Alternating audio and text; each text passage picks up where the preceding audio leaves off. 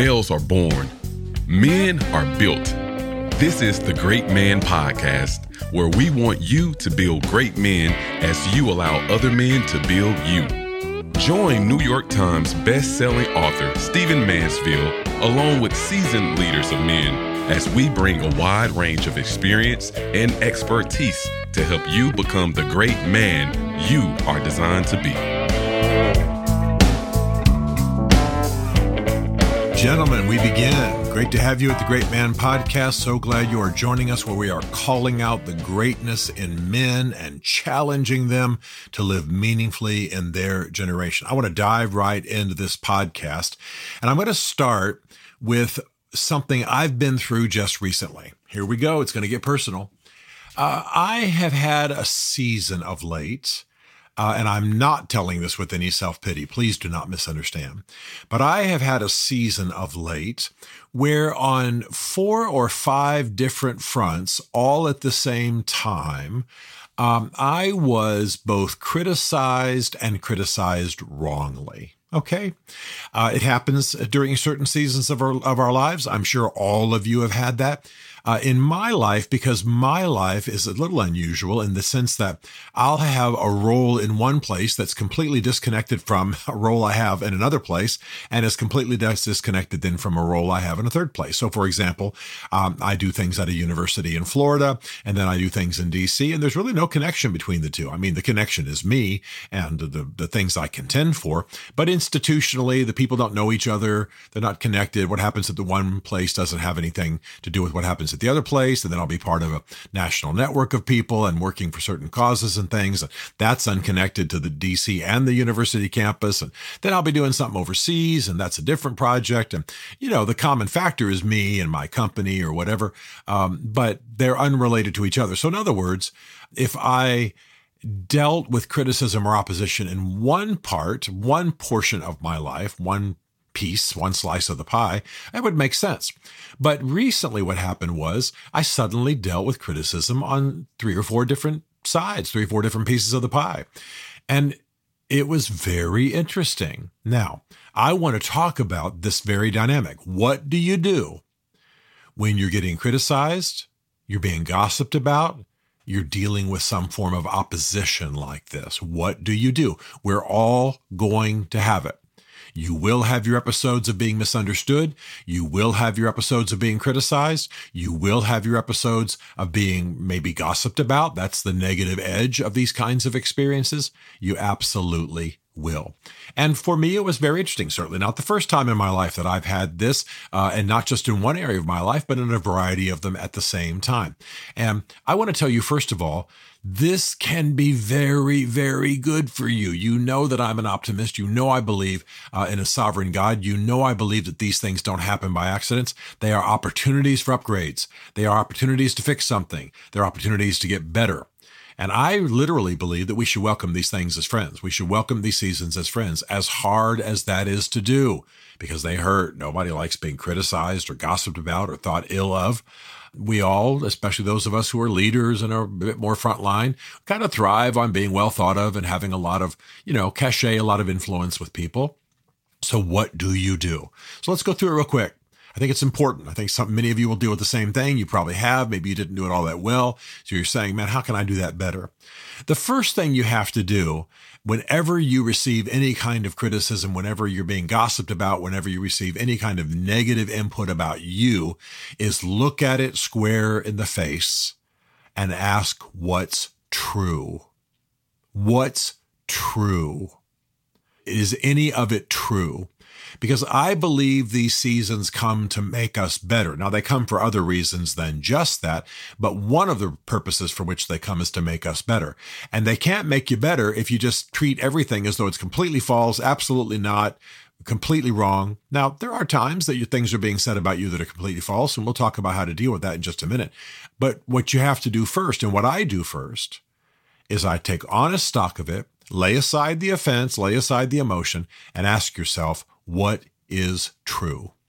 What is true? Okay. And once you decide what's true, then you can start making changes in your life. You can start looking at your life and, and making changes that you need. For example, um, in, in one of these situations, well, I'll come back to that in a minute. I'm not even going to say it right now, but, but I began to realize what was true and what wasn't. And there were things I needed to change. There were things I needed to change about my manner, or there were changes the way, things I needed to change about how I communicated, uh, or who I, who I entrusted with certain tasks.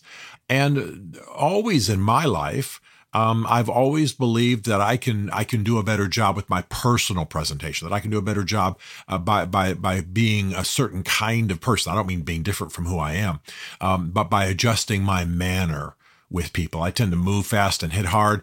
I can leave people with the wrong impression or wound. So always there's there are adjustments like that to be made. So so without getting in too much into the, into the weeds, the beginning, the beginning of wisdom, the beginning of the benefit of these situations is ask yourself honestly, truthfully, what's true? What does need to change? What's what's right about me? How how is an accurate mirror being held up for me? Okay? Number 2, you need to ask yourself honestly what went wrong. Okay. Uh, I don't want you to stay all internal in this first stage, this for number one that I just mentioned, because yeah, you need to look at it. You need to ask yourself, you know, what's true? Uh, how are these people being the unpaid guardians of my soul, etc. Um, but at the same time, you don't need to stay there. You then need to move, to find out what systemically went wrong. What systemically went wrong? Where did it go asunder? Where did it go wrong? How did this criticism, how was this criticism allowed? What gave rise to it? What went wrong that caused me to be criticized or caused the correction to come?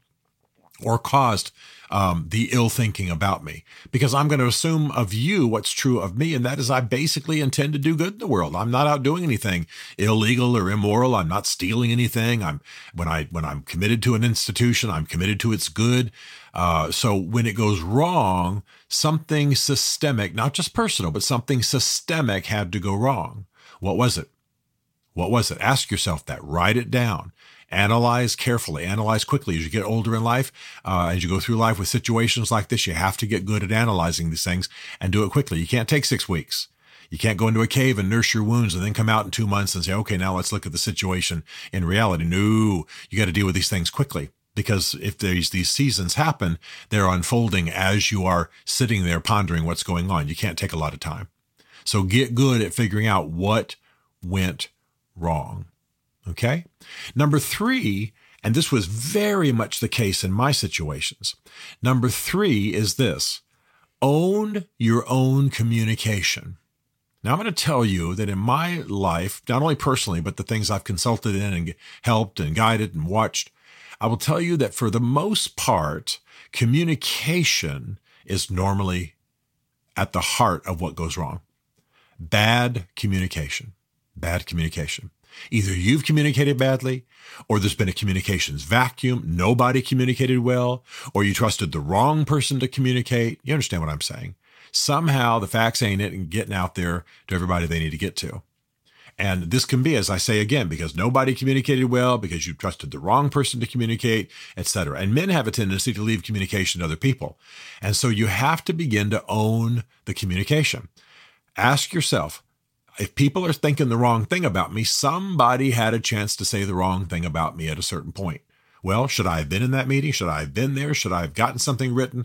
Uh, how can I own the communication? And that's the same thing as asking uh, my next point, which is number four, and that is who do I need to go to? It's, it's almost the same thing as asking, uh, owning your communication. But first, you got to decide where did communication go wrong and what needs to be said. And that's number three. And number four is who do you need to be talking to? Who do you need to go to? Where do those conversations need to be had? Okay. It's very important because you will have times in your life, you absolutely will, and you'll have many of them where things go amok. You're being criticized. Things are being wrongly thought of you. People are assuming things that aren't true, or there may be some truth in it, but it's not all true. And so ultimately you have to decide what does need to be said, what is the truth, what how does truth get to where the destination it needs to hit, and then also who is that destination? Who are those people who need to be who need to be dealt with? Who need to be talked to. I don't mean dealt with like fired. I mean dealt with in terms of get setting them straight. And in the situations that I was in, again, very, very different situations and different locations and everything, different institutions, I realized that there that I needed to own my own communication and I had different responses in different situations. In one situation, I said, I'm going to start writing a monthly email, giving you a progress report. In another situation, I said, Hey, I think our meetings are structured oddly. I'd like to have a one-on-one with so-and-so just for 30 minutes once a month. That's, that solved that. It's amazing how that solved that, but I was leaving communication to other people, et cetera, et cetera. I won't go into all the situations I was in. Um, and sometimes there are even family situations where you need to wait till the appropriate moment and then uh, share your heart fully with somebody. It's not always institutional. Okay. Then the, the, the fifth one that I would recommend is this. What systems, and I've just described it a little bit, what systems need to be changed? What systems need to be changed? Okay. Uh, communication and hitting and talking to the right person will almost always lead to, well, let's change the way that this is done in the future. Let's change these things. Okay. But finally, and this is really is my final thing. I mean, that, everything I've just described will usually fix it. I want to say to you that it's actually good for you to be ill thought of for a while. It's actually good for you to do this. It's actually good for you to have uh, criticism from time to time. It'll humble you. It'll make you gentler. It will open your eyes to the reality of certain relationships and certain people maybe you had too much confidence in and you don't respond by being cynical, but you but you're gentle now. You're a little bit more cautious. You're like, hey, Joe's a good guy, but you know what? He has a tendency to be easily swayed. I'm going to love him and walk with him and, and work with him and we'll get good work done, but I'm not going to put all my confidence in Joe. I'm not going to completely trust that Joe's going to have my back and fix everything. I'll, I'll handle that myself, or or I'll make sure I lean to some other folks for that kind of you know reinforcement and, and having my back and, and being in support. It's good to have your eyes cleared. It's good to have your thinking cleared. It's good to have reality dawn a little bit. And it's even good for you to be humbled and maybe gentled up by the way you conduct yourself. I think these things are valuable. And I got to tell you, I've had, I've had a really good time in these last couple of months where I've been smacked a little bit. It's been very good for me. I'm a little humbler, not bragging. You can't brag about being humble because then you're unhumble. I'm clearer eyed. I'm uh, a little bit more loving. I'm a little bit more patient with human foibles. Uh, I've changed some systems and owned communication myself, talked to the right people, gotten gotten to the right people, made sure I cleared some stuff up. And overall, in my philosophy, I'm not at all a hater. I'm not any longer having artificial trust in certain people or things. It's very good, very good. Ultimately, my eyes, because I'm a Christian, are on God.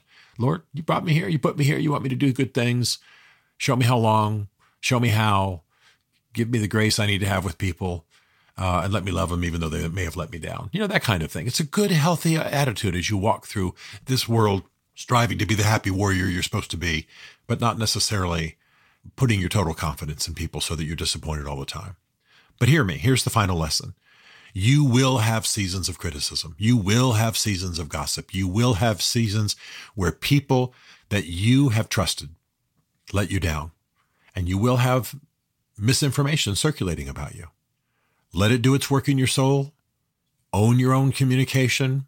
Figure out what's wrong. Fix the systems. Get to the right people and emerge from the situation a little humbler, a little wiser, a little clearer eyed, a little gentler, and putting a little less confidence in the weak systems and sometimes weak people of this life. They're just doing the best they can do. They're just human beings. This is one of the great arts of great manhood.